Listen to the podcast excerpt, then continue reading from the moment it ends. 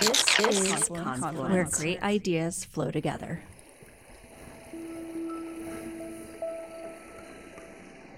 This is Confluence, where great ideas flow together, the podcast of the Graduate School of the University of Montana. I'm Ashby Kinch, Dean of the Graduate School. On Confluence, we travel down the tributaries of wisdom and beauty that enrich the soil of knowledge on our beautiful mountain campus. In this episode, we wrap up our series on the Willow Alliance with Dr. Ruth Plenty Sweetgrass She Kills. She is the Food Sovereignty Director at Nueta Hidatsa Sahnish College on the Fort Berthold Reservation in North Dakota. She also works on the Native Food, Energy, and Water Systems Alliance, which encourages indigenous research to address food system crises in tribal communities. In our conversation, we talk about Ruth's first experience doing research at a tribal college which inspired her to complete her PhD with the goal of returning as a teacher. She did that PhD in forestry at the University of Montana, where she studied with Regents Professor Fred Allendorf. She comes back to Missoula to visit, but her collaborations focus now on developing educational and research systems that align with Indigenous knowledge, a topic we discuss extensively in this episode. But today, we start the episode with a unique reading a poem Ruth wrote about her grandmother's life along the banks of the Missouri River before the Garrison Dam was built. Stay tuned to hear more about Ruth's advocacy work on the Missouri River, a key theme in our discussion. Welcome to Confluence, where we believe in the power of rivers. when I was a senior in high school, we had to study the Garrison Dam. And mm. so we had to write a paper whatever kind of format we wanted. And I actually wrote a poem um, about uh, it, it, was a an interview I had conducted with my grandmother, and she was talking about life before the dam. And so I wrote a poem. I spent a lot of time with my grandmother at the kitchen table and hearing her stories about being a young woman and the time before the Garrison Dam. So that was why I interviewed her. Teetering gray towers of outdated news encircle us like warm, protective arms of a mother. Hazy yellow light hangs lazily above our heads. Grandma's oxygen machine moans monotonously muffled mechanical complaints that go unnoticed. Bubba, Sally, and Henry sniff rusty orange carpet for comfortable nap spots. Grandma leisurely chews fry bread I made. Her stories slowly begin to tumble out over thin, chapped lips in a proud parade, gaining momentum and fluidity like a creek joining the smooth flow of a river. Through Grandma's eyes, lush, bountiful bottomlands, succulent wild fruits and berries, delicious wild potatoes and turnips, clear water, narrow Missouri River, one big extended family living in the fertile valley. Through her ears, children's high pitched laughter, the vibrant green leaves whispering childish secrets in the wind, stories that visitors and guests reenact with hand gestures Pa, home at lunch, singing with his round hand drum. Elbowoods, a time of work and simple happiness is remembered. Old, expressive hands covered in soft, wrinkled brown flesh unfold Grandma White Duck's brilliant purple wool shawl. Through dime sized moth holes, my grandmother, a skinny young girl, dark, downcast eyes, obedient listening ears, tiny ankles that don't stretch the elastic in her white anklets. The east side of the house shelters. Escaping hot afternoon's summer sun, she sits with Grandma White Duck and Lone Woman, dark skinned grandmothers in white, high top moccasins with long, peppery braids sprawled down colorful calico dresses tell stories and gossip in their only tongue, Hidatsa. In her cushioned office chair at the head of her round, magazine covered table, she's almost finished with her third piece of fry bread. The remnants of her fried potatoes are wiped off the white plate with her last corner of bread. As Grandma folds the remaining fry bread in a protective sheath of thin, shiny aluminum foil, our reflections become distorted like the reflections in a shattered mirror. Grandma's long fingernails that are superglued on the tears scratch a picture on a white styrofoam container. Their home. Many visitors with an open welcome. A big, soft straw bed topped with many warm, hand sewn quilts for Grandma White Duck. Her grandfather, a gentle man, corn silky fine brown hair that was to be trimmed with long, sharp scissors by Grandma's young, inexperienced hands. His hand rolled cigarettes lined in a perfect row on his crate furniture. The greatest challenge, a game of checkers at which he would always win. But one time, even though he looked the board over with extreme care, Grandma was stealthy enough to jump him five times in a row and win a single game.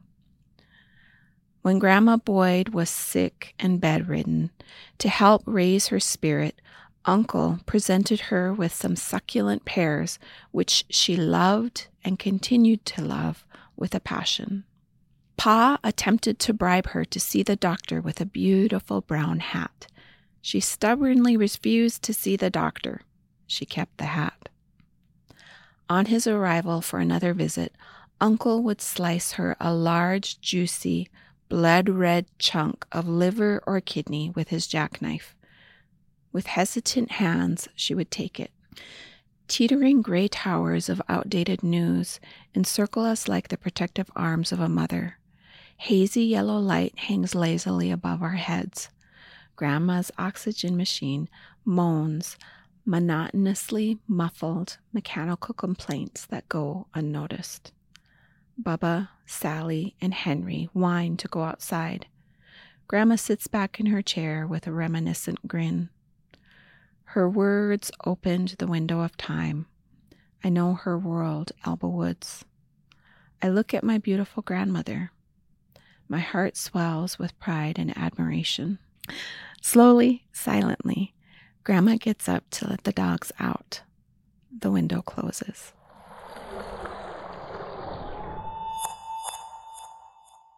So, thank you for joining us on Confluence, Ruth. Yes, thank you for the invitation. So, um, you had a laborious journey getting here. We are hearing the story of all the trials and travails, but welcome back to Western Montana, where you come, have a, a long history, and you're here for a Willow Project meeting. And so I kind of like to hear your story about how you came to be involved in the in the Willow Project and why it means so much to you.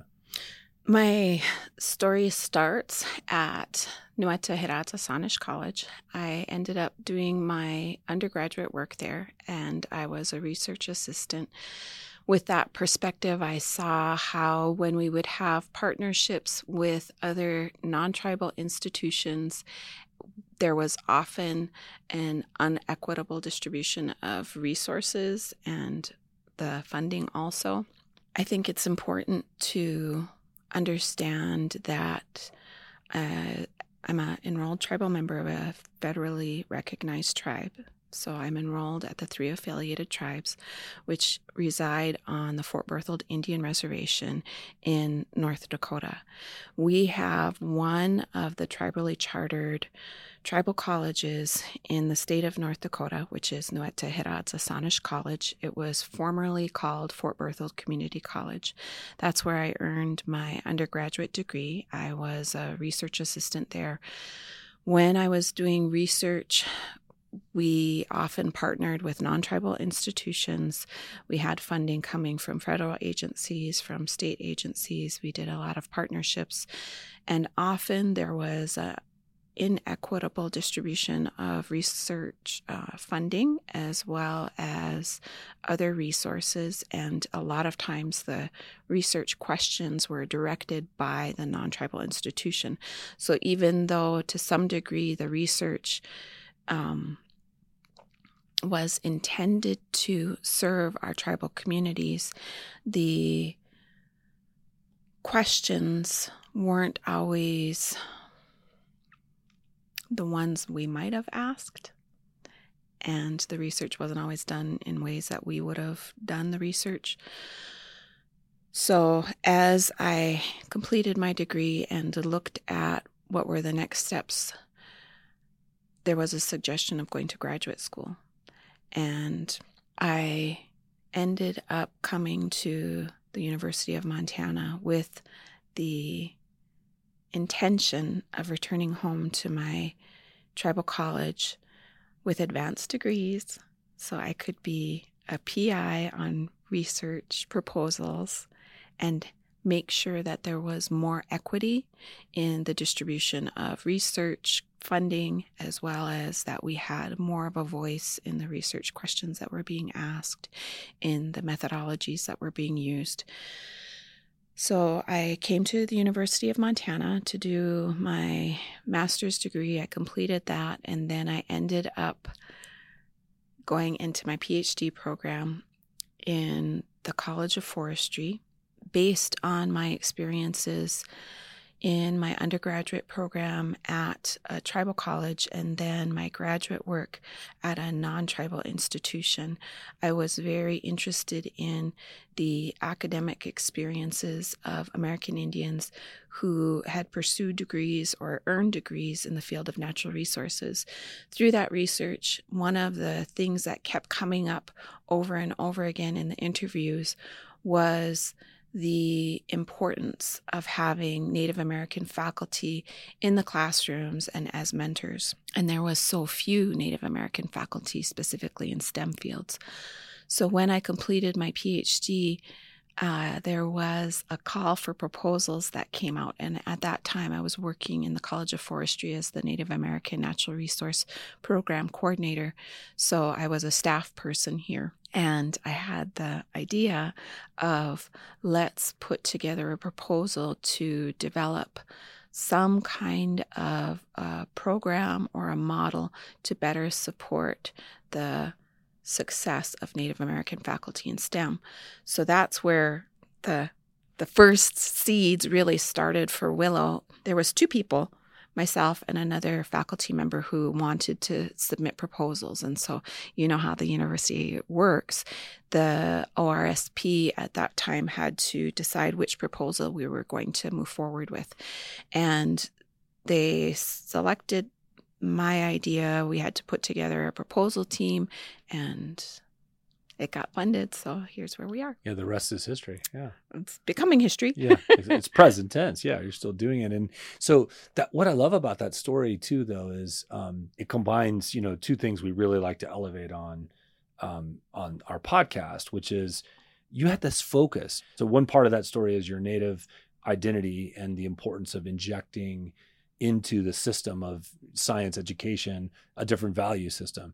But you must have also gotten the bug for doing research. What were you studying? What got you kind of passionate about that side of it? Okay so in my cv at the time i was working for my tribal college in the science department and i ended up doing a research experience for faculty which was a nsf funded project through the Organization of Tropical Studies. So I did summer research down in Costa Rica, oh, wow. which was crazy because I took my children with me. They were two and four, and we go into the place with the highest density of vipers in the world. and I had high school level Spanish. Ended up not doing the research I had originally proposed. At the end of that experience, we presented our research at a conference at Howard University, and I met a woman who heard about my project and she said, You know, I've got funding at the University of Montana for Native students. And if you want to continue to work at a TCU, you really should have an advanced degree. So I'm like, Oh, okay, sure. She helped me with some of the application process. I didn't at that time know about the importance of establishing a relationship with potential faculty mentors as part of the application process. She set up an interview with a faculty member. I come bopping into his office and I have on jeans and a cap and I sit down and we're just chatting, you know, chatting about the kinds of research that I had done prior to that and he told me a little bit about some of the research he had done. and he said, "You know, I think this is a good fit. Let's let's do this." So I finished the application process and then I start attending conferences as a graduate student and people would say, Well, who do you work with? And I was Fred Allendorf. and they were like, You work with Fred Allendorf? And I learned that he was called the grandfather of conservation genetics. Yeah. And so I was like, Oh my gosh. Yeah. I didn't realize the magnitude of being able to work under Fred Allendorf. And that relationship was established or, you know, that connection was made by Penny Kukuk. So. Yeah, and Penny, you know, stalwart in our UM community for many, many years, and and of course Fred was, you know, Regents professor and just a, a incredible figure in our wildlife biology and and like you say, conservation biology is, you know, he revolutionized the study. So yeah, what an incredible way to have landed in graduate school. So it's a really great thing, you know, thinking from the graduate school's perspective. We're trying, we like to elevate that, A, the relationship between the mentor and the mentee, and also kind of demystifying the application process. So, you know, you got through it just fine, but be great if other graduate students in there kind of knew how important that relationship was and kind of getting off on the right foot and establishing a good mentor relationship. Um, I mean, obviously, you've had good mentors going all the way back to your college experience. What role have they played, and how's that funneled into your thinking on the on the Willow grant? I know a key part of that is building out sort of faculty capacity and thinking about the role mentoring plays in that. When you asked your question, one of the things that came to mind also that I think is important to recognize is there's faculty mentorship and the importance of the faculty relationship for just the application process, but also one thing that is important is relationships with staff. Mm. And so one of the people that I worked a fair amount with was Mary Kaminsky. Mm-hmm. Sure. And she was also, I would say, I don't know if you'd say a mentor or a support person, but it was really important that I had good communication with her, and she, I would say, uh, played a, a strong role in my graduate studies as far as more of the personal side of not necessarily the research or the classroom, but getting through graduate school. Yeah, and, no, right. You're absolutely right. It's an ecosystem. It's not it's not like the faculty is the only lens on the full experience. It's program uh, administrators, program mm-hmm. support, graduate school staff. So, yeah, thank you for bringing her up. Well, uh, part of why I mention staff is because at tribal colleges, our faculty have many roles besides just teaching, and they advise many students, but the staff is really important too. And so, at non tribal institutions, there's not always a lot of Native American faculty members, but they're often, you do see on campus more Native American staff. And not very often do you see Native American administrators. So that would be a plug for. We're moving in the right direction lately. But sometimes in non Native institutions, Native American students, that's where they get the Native American mentors is through Native American staff. So those but were two hitting, things I wanted yeah, to. Yeah, no, you're you're you're the spirit of it is exactly that, and I think so. Your role, I mean, you, you know, especially having set out with this goal to return to a tribal college, you're doing it, and it's it's just awesome. You're playing a role in that cultivation of a, of your home uh, home college, right?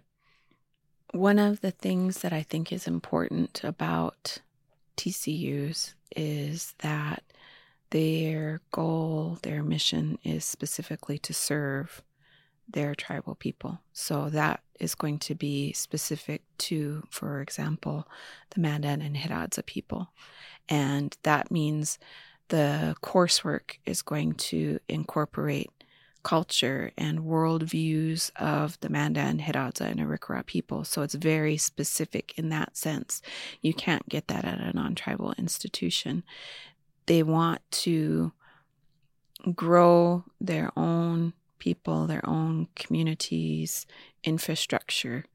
And that's a beautiful dream. That's a beautiful vision.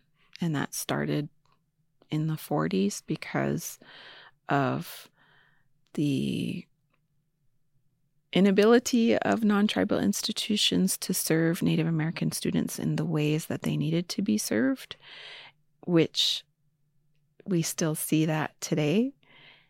And it's like we had to take the reins. And it's a beautiful challenge to be part of that, to be part of making that dream continue and to grow and to thrive? And what are those next steps? How do we want to teach? What do we want to teach? How do we integrate our culture and our language? And thinking about, I had mentioned before, research. What do we want to know? How do we want to ask those questions? How do we want to do that research? And then who has access? to what we develop, to what we learn, who has access to that data. Those are the parts of being at a tribal college that I I really love. Hmm. Well, and I, I would say sort of one of the benefits of um, higher education institutions in general, you know specifically in this case, we're talking about innovation. Where does it take place, right? So, um, in this case, indigenous peoples are bringing a different set of values and a different set of questions and integrating them into existing knowledge structures of various kinds. So on this campus, there's a lot of, you know, strong intellectual work going on in the indigenous research methodology area. I love being an indigenous scholar. I love to ask questions. I love to do research, but I also find myself really giving pause and thinking about who am I doing this work for? Who do I want to have access to this work? And is it appropriate to integrate some of the things that I'm doing into Western science, into Western academy? Does it serve the people and the communities that my work is meant for. So sometimes I give pause to some of the things you described. Well, tell me more about that. What what's the pause? Is it that because you're still doing science, right? You're still pursuing scientific studies. You're still seeking publications. You have an accomplished career. Um, it's it's more about the end goals. I think part of it is sovereignty. I want future generations of Indigenous people, Indigenous scholars, Indigenous nations to have the sovereignty to do the kind of research that they want, to have the kind of education system that they want. I want our knowledge and values and philosophies to be incorporated in that work in the ways that are meaningful to us. And sometimes I think there's so much that needs to change at a systemic level, systems level, that it makes me wonder if that system isn't the right space. And so maybe we just need to have a different space. And to some degree, I think TCUs are a good space for some of that work. And I love to see when we have young scholars coming up. And you mentioned innovation. And so I can only think and dream so far. And seeing the things that these young scholars want to have happen. I think that's exciting. So I, I don't know what's going to happen in the future, hmm. but I want to make sure that they have a choice hmm. and they feel safe and they feel represented and they they have that voice and that sovereignty. One of the things that I, I really liked about working under Fred was thinking about change and from an evolutionary perspective. Right. And really long time scales. long time scales and huge changes. And sometimes I think people, when they think about evolutionary change and evolutionary time, they often think it means super duper slow. But that's not true. Yeah. And that was one of the things that I loved that I learned from Fred or from being in organismal biology and ecology was that sometimes there's these bursts, Stochastic. just Everything happens at enormous. Yeah. changes that happen in a very, very short amount of time. And so, although sometimes we just tolerate that change is going to be slow or that we expect change to be slow, it doesn't have to be. And sometimes amazing, ginormous changes happen very quickly.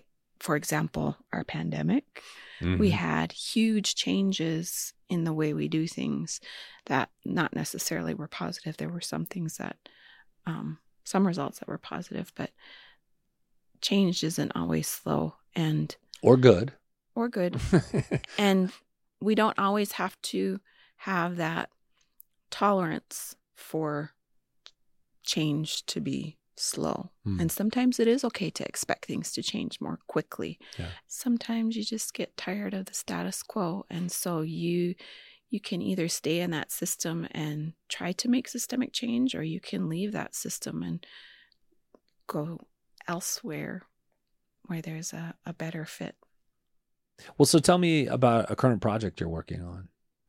One of my current projects, which is actually a collaboration between Nueta Hidatsa Sahnish College and the University of Montana, it's funded by the USDA and it is about the Missouri River. Mhm. And so I know you had talked about the connection with rivers. Yeah, the show's confluence. We Yes. love rivers. That's a, one of our big thematics. the project is one of the goals is to develop a consortium of tribal colleges and universities along the Missouri River. So the Hidatsa people consider the Missouri River our grandfather. There are 15 TCUs along the river. Wow. And one of the goals of creating this consortium, or one of the ideas, is that we will have the opportunity to have conversations about what's important about the river, both ecologically, environmentally, but then also culturally. Hmm. Those conversations have never really happened, especially in an academic space when we start having those conversations, that'll open up well, what data do you have? What kinds of questions do you have? Are there things that we can share? Are there resources that we can share? So, our partnership with the University of Montana, Kyle Basinski, is to identify some of the other kinds of agencies that have data related to the Missouri River that may be helpful to answering questions that TCUs and specifically tribes have about the Missouri River. So that was just one little tiny thought when you asked about That's other not a research. tiny thought. Wow. That's a big thought. And it's it's such a powerful, I mean, it's so powerful on so many levels, right? That first of all, we love rivers, of course, but you know, that that the way rivers flow and contour across a geography has, of course, a cultural geography as well as a, a scientific, you know, geography. And so this that cultural geography that will play such a key role in what kinds of questions each of those tribes would ask about about where up and downstream effects of all the things that that they're doing. And so that's a, what a powerful sort of unifying it's not a symbol it's a real thing right but it has symbolic levels to it. it even just the idea that you're gathering everyone around a river is a powerful mechanism Well, one piece of the project that I think is important to remember is these relationships that tribes have with the Missouri River is centuries, if not thousands of years old. yeah And so you talked about your background and the way that you view the world and you think about questions. And we've seen dramatic changes with Dams. Exactly. and so that's one of the the pieces of the research that we're starting to look at is the for us the impact of the Garrison Dam and is that still a relevant piece of concrete yeah. Is it still doing what it was intended to do? And should it have even been built in the first place? What were some of those ecological implications, those cultural implications of the Garrison Dam? And I think the removal of the Garrison Dam is important for a number of reasons. Part of that is ecological, and part of that is cultural. My grandmother, Frances Boyd, was born and raised in Elbowoods, which is a community that ended up being flooded on our reservation because of the Garrison Dam. As her oldest granddaughter, I would hear her stories about what life was like prior to the dam in Elbowoods, and we had large community gardens. We had access to timber. We had access to wild plums, to June berries, which over here they call them either service berries, Savis berries. You know, they have a lot of different names. And the way she talked about it was with so much love and so much fondness, and their sense of community was so great. My wish that I keep putting out into the universe is I want to see that dam removed. And I want to, in my lifetime, have my feet on the same soil that my grandmother's feet were on. That's a beautiful wish. Wish listeners, big. Wish big. Listeners, let's make that happen. And and um where are we in the the collaborative project? We are proposing a research study that would be NSF funded or? So the consortium, mm-hmm. we had two years of funding. And of course, that was right as we were in the midst of COVID. So some of the work we had proposed was more challenging to complete. We had the two years of funding. We f- are finishing up um, with our second year so we're going to be requesting a no cost extension. We have a mini grant from the NSF Includes project. It is a native food energy water systems project to gather those 15 TCUs to have a conversation, an initial conversation, and say, This is something we would like to move forward. Do you want to be part of it? And let's you know, look at what would be make sense as far as what would be the funding needs, what would be the agency or other source of funding that we would like to pursue. So that's where we are right now. We did develop a course, a special topics course that we are offering our sister TCUs to offer simultaneously so then mm. we can share some of the teaching load and then also share in those conversations from each of our individual perspectives. That's fantastic. Yeah. Well, good luck with that collaboration. That sounds really amazing and uh, like high end impact in terms of especially raising visibility of that whole continuity of the of the river through all of these communities. Another project that I'm working on in my role as the food sovereignty director at my tribal college is seed rematriation. So we are agriculturalist people traditionally, and we grew corn, beans, squash, sunflowers, and melons. The plains are very windy, and so to prevent cross pollination or hybridization of corn, you have to grow corn at least one mile from any other varieties of corn. And due to land access issues related to numerous policies, as well as just there's a lot tied to that. We are unable to grow more than one variety of corn each year. So, our traditional seed cache struggles to grow out all of the varieties of corn. We have around 18 to 20 different varieties of corn. We have about six varieties of beans, which have less issues with hybridization. I don't know how many varieties of squash. We've been collecting seeds from other institutions and agencies and are currently partnered with the USDA Agricultural Research Station in Mandan to multiply out our seeds, especially focusing on corn because they have the land as well as the human capacity to hand pollinate multiple varieties of corn. So, over the next five years, they will be growing out multiple varieties of corn to augment our existing seed cache, which is accessible to Mandan and Hidatsa and Arikara tribal members. And then I guess I guess you're here in town for the Willow Project, reconnecting with colleagues on that. Where is that project uh, in its life cycle, and and what are you what are you learning from the work on the Willow?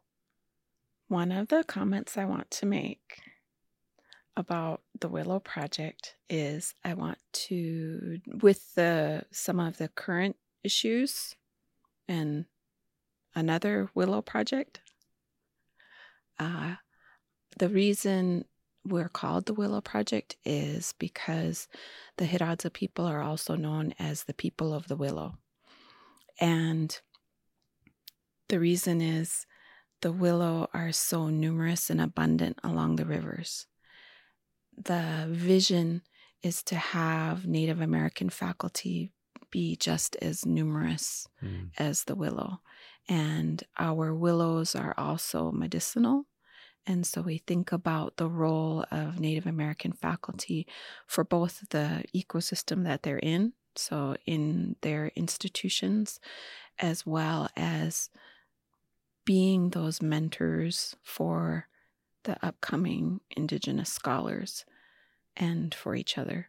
So I just wanted to, yeah. to give that context because I know right now or recently in the news there's another Willow project. And I think that a name can be very important, how that name comes about or is earned.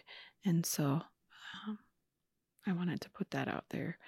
And then I don't remember the other part of your question. Well, just yeah, where you, we are with the Willow are, Project. Yeah, where you are, and and and you know, reflecting on what lessons learned and and things that you're able to share with others that would would um you know mm-hmm.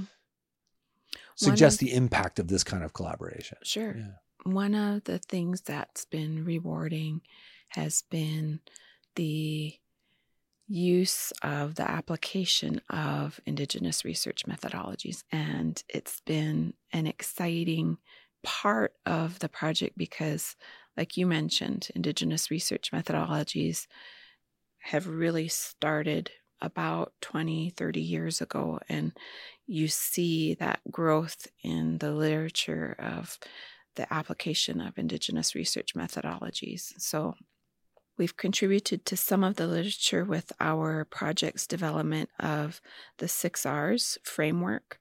And one of the things that I think is is interesting about this project that has been I guess I don't know if you'd say a challenge or a learning point is we are an alliance of TCU and non TCU institutions.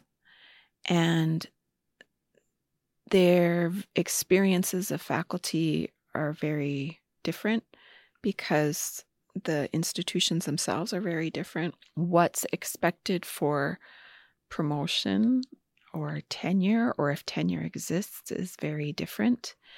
And so it's it's a challenge to create something that fits both systems that are very diverse. And one of the pieces that your wife works on is a review of the institutional support program. So, what mm-hmm. are the policies and procedures that are in place for faculty, for Native American faculty in particular? And there, there's a great diversity. So, those are interesting pieces to try to navigate. Yeah. So, um, the six R's for our general listener relationship, Yeah. reciprocity. Respect, relationship, relevance, reciprocity, responsibility, and representation. And that was one of the things when you mentioned the representation. I think that's a huge piece that, um, to me, is important when we are having this conversation about the non tribal institutions, tribal institutions, the visibility, and also the representation on campus. So, thinking about when you look at the proportion or the the statistics of faculty, there should be a reflection of the overall population that you're serving. So, does the population, the number of Native American faculty on a campus, also reflect the broader community population? And I don't think that's probably true. I, I think that would only be true at TCUs, right? That TCUs are probably the only place that's coming close. But, we, you know, unfortunately, I know the numbers here. We're getting better. We're close actually at the undergraduate level in terms of undergraduate population relative to state proportion. We are a national um, leader in our number of graduate students as a percentage, but we're nowhere close to the population and, and, the graduate number. Gets smaller. And then it's where the native faculty members, that's where we're the smallest, right? In, in, in the graduate sphere, we're normally talking about modeling, relationship modeling, like what does it look like for a native faculty member um, to as a mentor for an undergraduate to see that path that they can take the, to move themselves into a new um, sometimes it's a new research area that they never would have thought of so one of the things that we we talked about was the the service to community the um and and so thinking about Native American faculty or Native American students. You know, why are we in academia? And part of that is to serve our communities or with the intention of going back to our communities. A piece that is really important, and I hate the word that I keep saying peace, but a component, and that sounds so Western. We didn't talk a whole lot about the importance of family. Mm. And so, in previous research that I've done, as well as with the Willow Project, family is something for Native students as well as Native faculty that is really important and can either contribute to our success or can be a responsibility that isn't factored into the work that we do by our institution or by our advisors. We have those commitments, we have those responsibilities, and we aren't able to just step away from those. Mm. And so I just wanted to make sure to acknowledge how important our communities, but especially our families are to our individual success, satisfaction, fulfillment. Yeah, and, and it's such a powerful for faculty um, who go through the Indigenous Mentoring Project training that Jen Harrington and Marilyn have developed. You know, um, that bit about family is so important to the grounding of that. And I've watched that in the room when faculty encounter that idea. You know, family is important to a lot of people, right? It's not like, you know, that's a pretty universal thing, but it what you just described that much more broad kin network and all of the complexity that goes with it i think that's a key part of that indigenous mentoring training to have people realize it's not just this little small nuclear family and it's not especially not families like my own um, which are very comfortable with sending their kids off you know all over the place you know the the close knit quality of that means you know if there's a death in a in a family they're going to be gone. They're going to be back in their home community for a period of time, for example. And and you do have to have systems that are, can accommodate for that, that can that can adjust to that demand, that need. One other thing that I wanted to share that I is something unexpected. You know, you mentioned my research. Um, it isn't on, until only recently that I've really started to consciously think about how being an Indigenous scholar, how teaching, how doing research, how publishing can really be an act of justice Mm. and work towards justice. And um, so, like I said, I you'll be. I'm sure at some point you'll be seeing some publications about the dam and Good. other things that I would like to see change. yeah yeah yeah and it's important i think to have those moments in your career where um you really i'm not talking about you Mhm. just in general faculty member face this problem they chase the the golden uh, ri- brass ring of tenure and then they get it and then you know maybe they have some momentum but somewhere in there you have to pivot and say what's it all about? What am i actually a, and so you do see a lot of people make that pivot and say i want i want to see my work play out in some real world way. Some people have that right from the beginning but you know um, some people really want to see that rich you know um, uh, nexus of of community and social values be brought to bear on their actual work that they do and so it's it's awesome to see you bringing your formidable intellectual talents to that really important community well, I don't know if they're formidable intellectual talents, but maybe it's just my orneriness. Um, and then that helps too well, uh, one of the things when you talk about how some families just send their kids off, you know, our kids weren't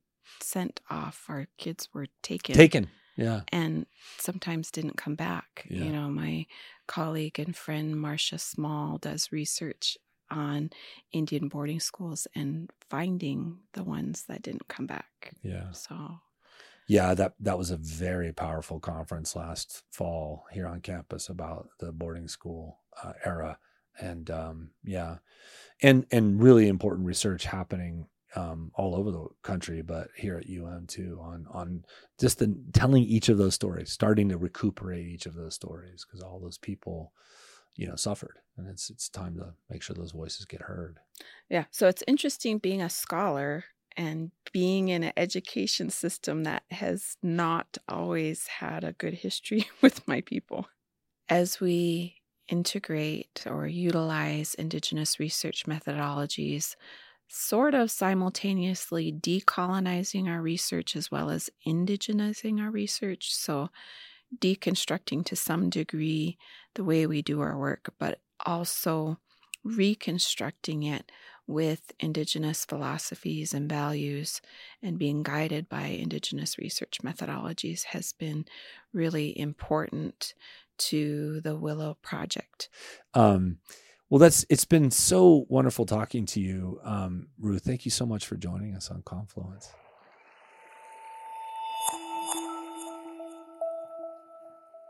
If you like what you've heard, you've got a team of talented graduate students to thank. Produced and edited by Kathleen Shannon from the MA program in journalism. Sound design from Kate Lloyd from the MFA program in media arts. Jacob Christensen from the MFA program in theater edits the website and works the social media magic. Earl Walnut from Pride and Prejudice.